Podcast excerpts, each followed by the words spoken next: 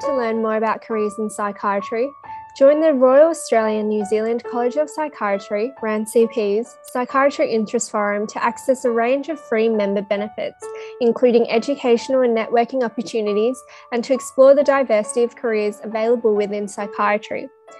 PSI has received Australian government funding administered by the RANZCP under the Psychiatry Workforce Program to support this podcast. Now, let's get started with the third episode of our podcast. I'm Anna, and welcome to another episode of the Freudian Slip brought to you by PSI.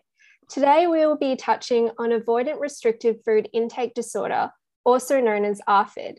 It is a newly termed eating disorder diagnosis in the DSM 5, which was published in 2013 I personally hadn't come across it until my adolescent health rotation at the Royal Children's Hospital.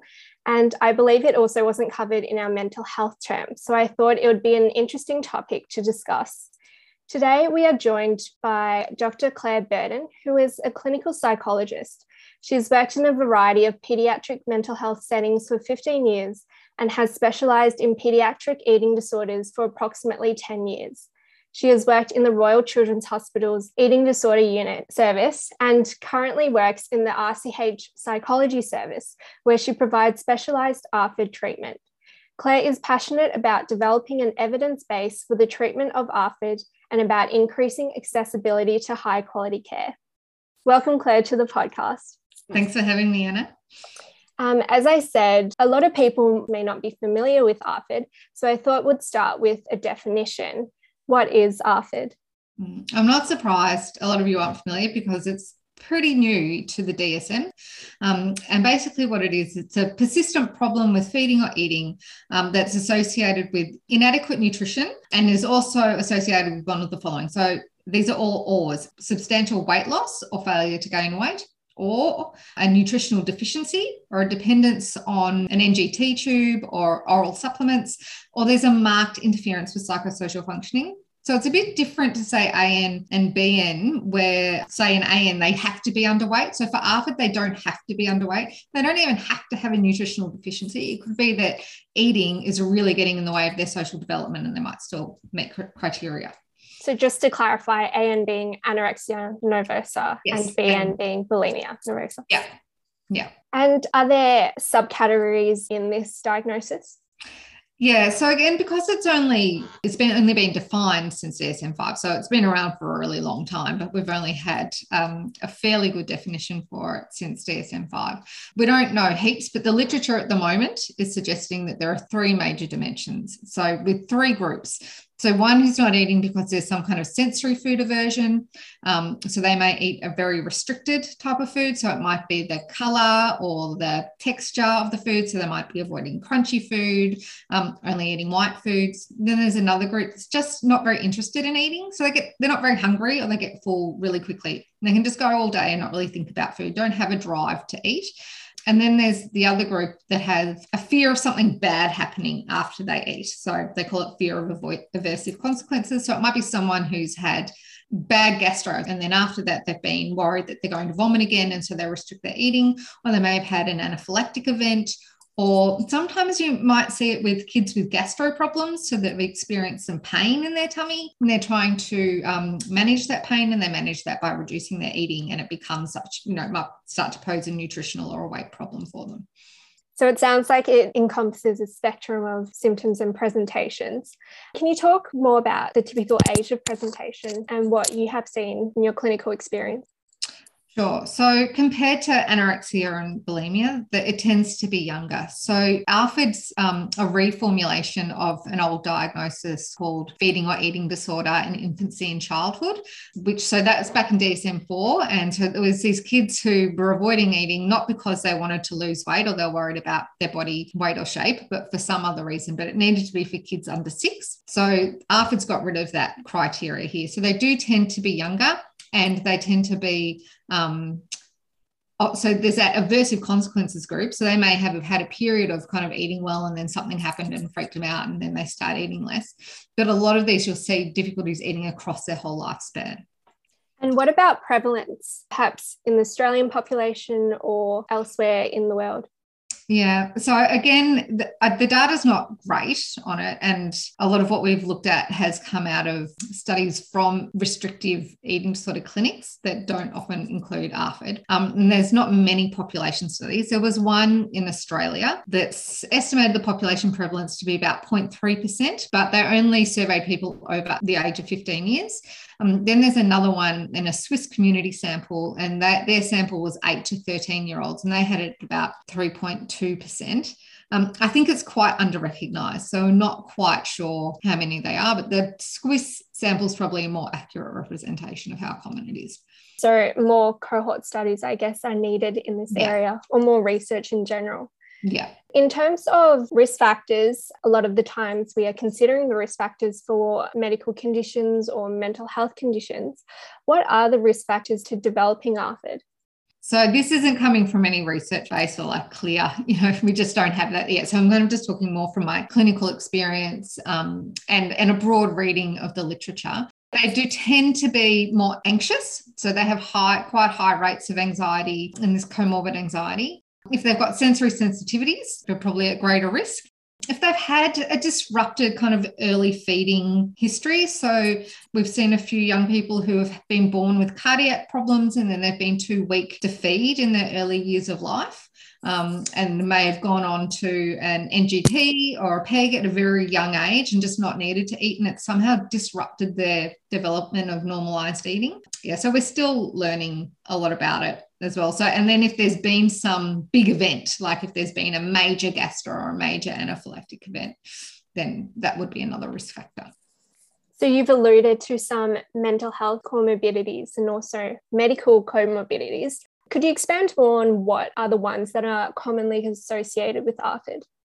Yes. So, ASD is commonly associated with, and again, we need to do more research on this, but if you think about the diagnostic criteria and the kind of the profile for ASD, these are young people who often have sensory sensitivities. And having a sensory sensitivity does put you at a greater risk of having a feeding problem. So that's like kind of a double whammy for them. Um, so, again, anxiety disorders um, and medical conditions such as a gastro condition or a cardiac condition where early feeding has been disrupted.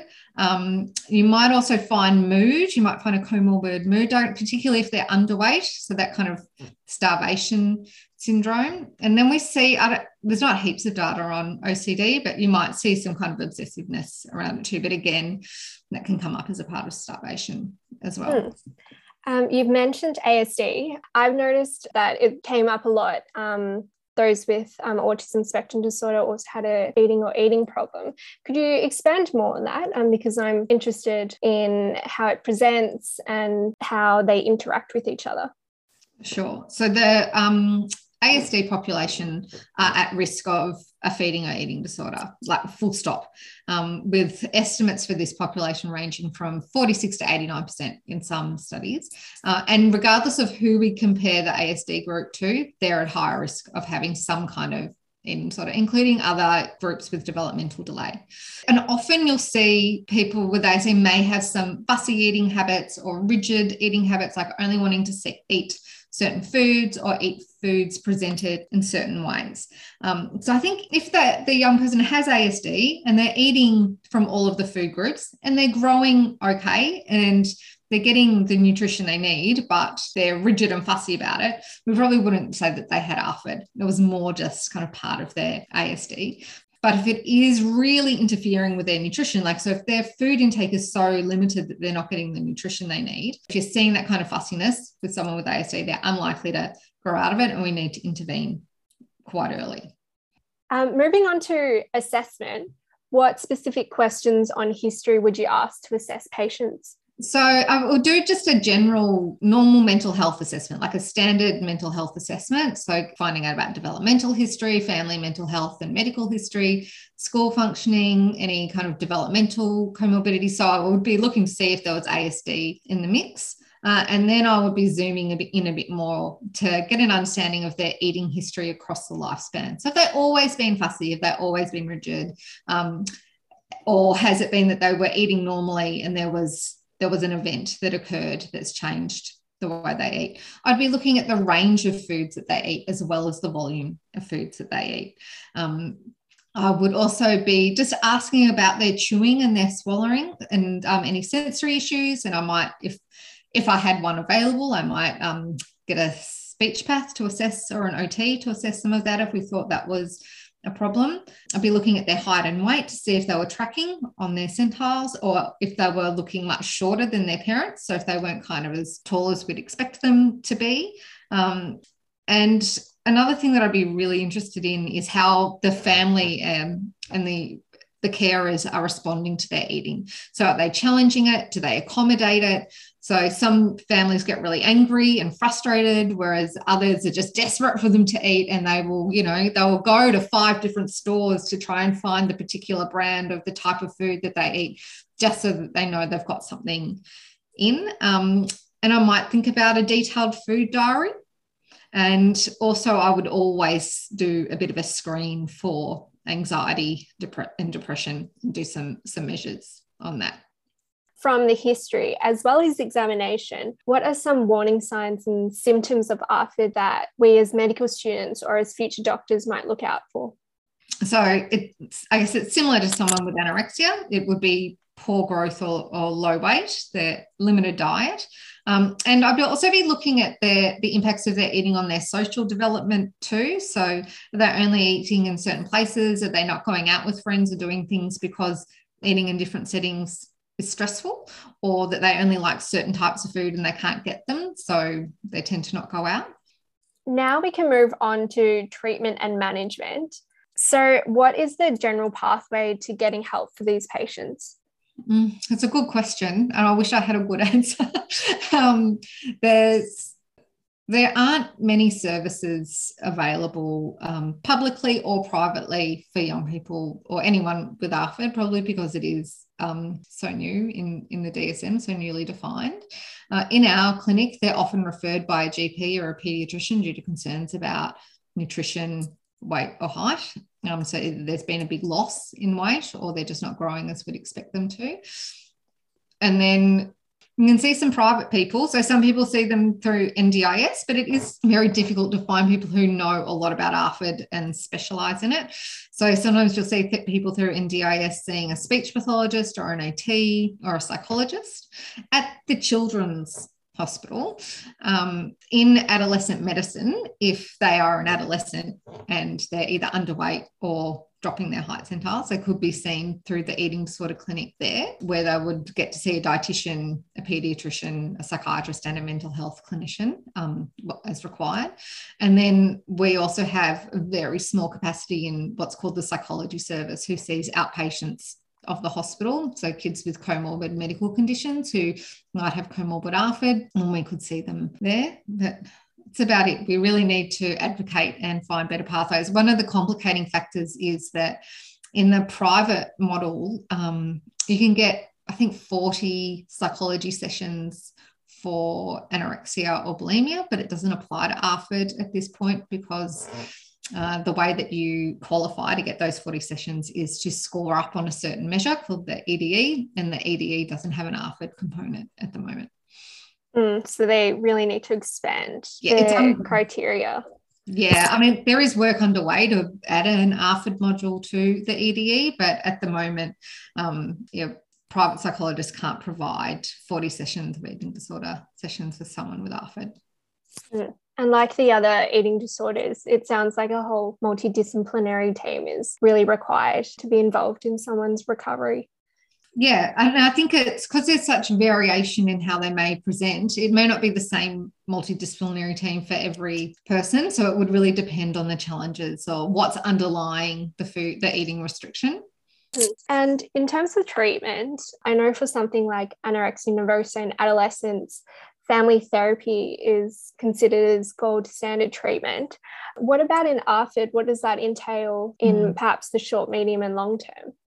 So, again, because it's relatively newly defined, we don't have an established gold standard treatment at the moment. Uh, there are a number of research groups, um, you know, working on this furiously to try and figure out what is the best combination of treatments for this population. And a lot of that is happening in, in the pediatric space, so in, in young people. But I think it's just important to also remember that there could be adults with ARFID too, um, although it's going to be presenting in um, mm-hmm. younger populations. So I think so. I actually think that there's probably more overlap than division in all of the different groups that are researching this at the moment. And it seems to be some form of combination of like the family based treatment principles that we use for anorexia and bulimia, but that this group also needs something a little bit more because there's something else underlying the eating problem. So there's some sort of anxiety or fear or sensory issue. Um, so usually it's coupled with with CBT techniques as well to try and address what's driving the eating problem. And before you mentioned something about family dynamics and how different parents may approach their children's eating disorder differently, how do you manage, I guess, the different personalities?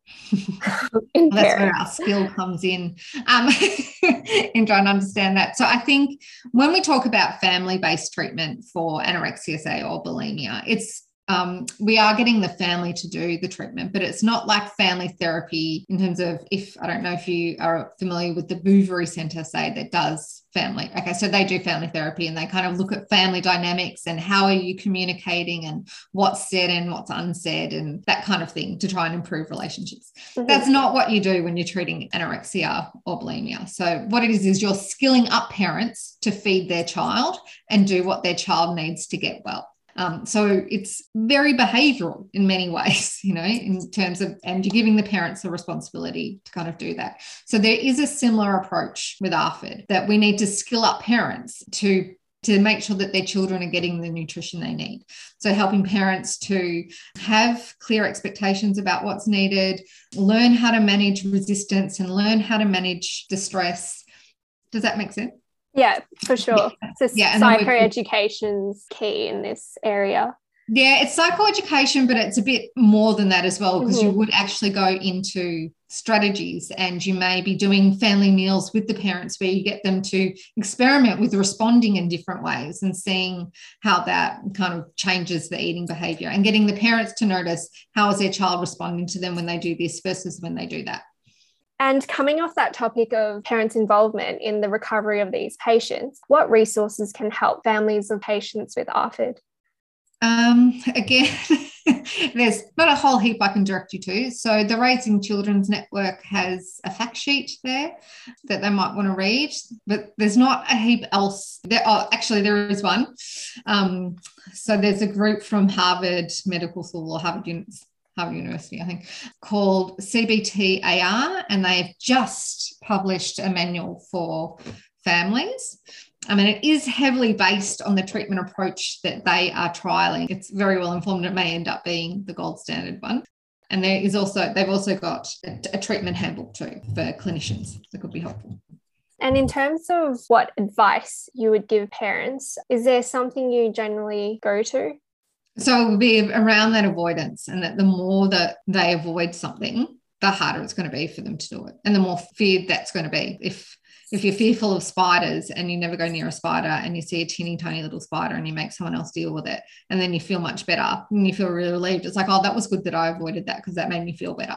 Um, and so the next time you see a spider it's going to be just as frightening. So the same thing will happen with food. We would also talk to them about how many repeated exposures you need to a new taste uh, in order for it to stop being novel.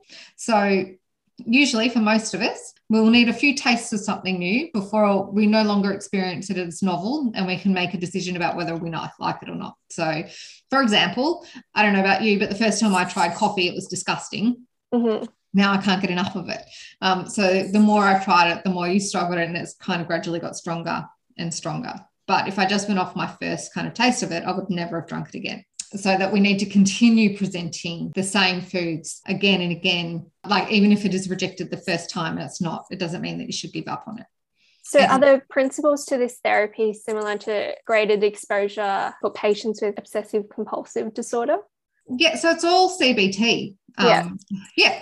So, it's coming off the same kind of theoretical base. Yeah, so like like you want to if someone's got OCD, you want them to stop engaging in that behavior um, and tolerate it. You know, you've got exposure and response prevention. So yeah, it's similar. So you want to expose them to the food and then stop their response, which is to avoid. so you want to mm-hmm. prevent that response from occurring and get them to kind of eat it. Um, and yeah, it might be a kind of a graded exposure technique that you'd use for that.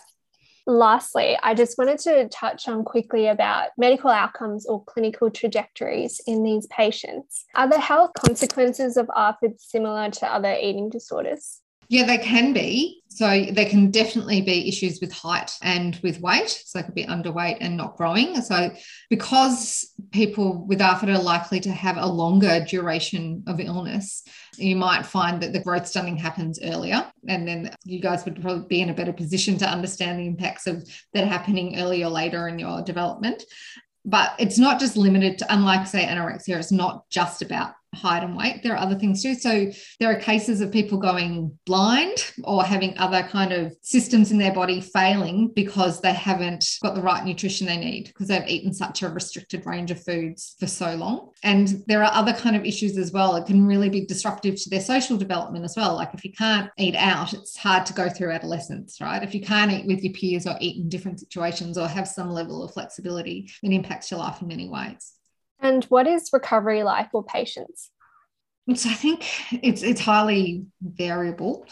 Um, again, because there's so much variability in the way it presents.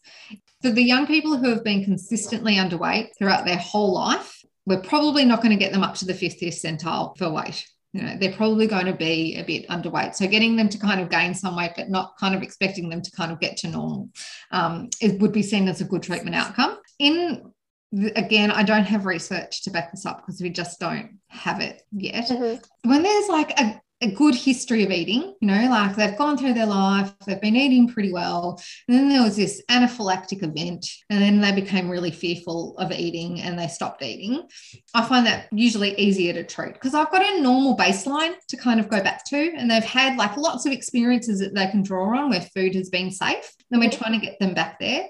Whereas if I'm working with someone who at birth had complex cardiac issues and then was, you know, peg fed for like years and then started to eat. And then the family like they've never had a normal experience of eating and they've had a terrible kind of medical history and the families had to protect them and be so precious with them to keep them alive.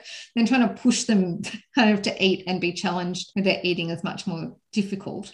And i find that's a bit of a slower longer road yeah, of course. That sounds very tricky to manage if it's such a long standing issue from birth. Yeah. And if there's complex, like if there's ASD as well, there's other things going on for them too that we kind of need to take into consideration. But a well resourced family and mm-hmm. parents who are insightful and have a world of patience can do remarkable things, very remarkable things, even when their child has had a complex history.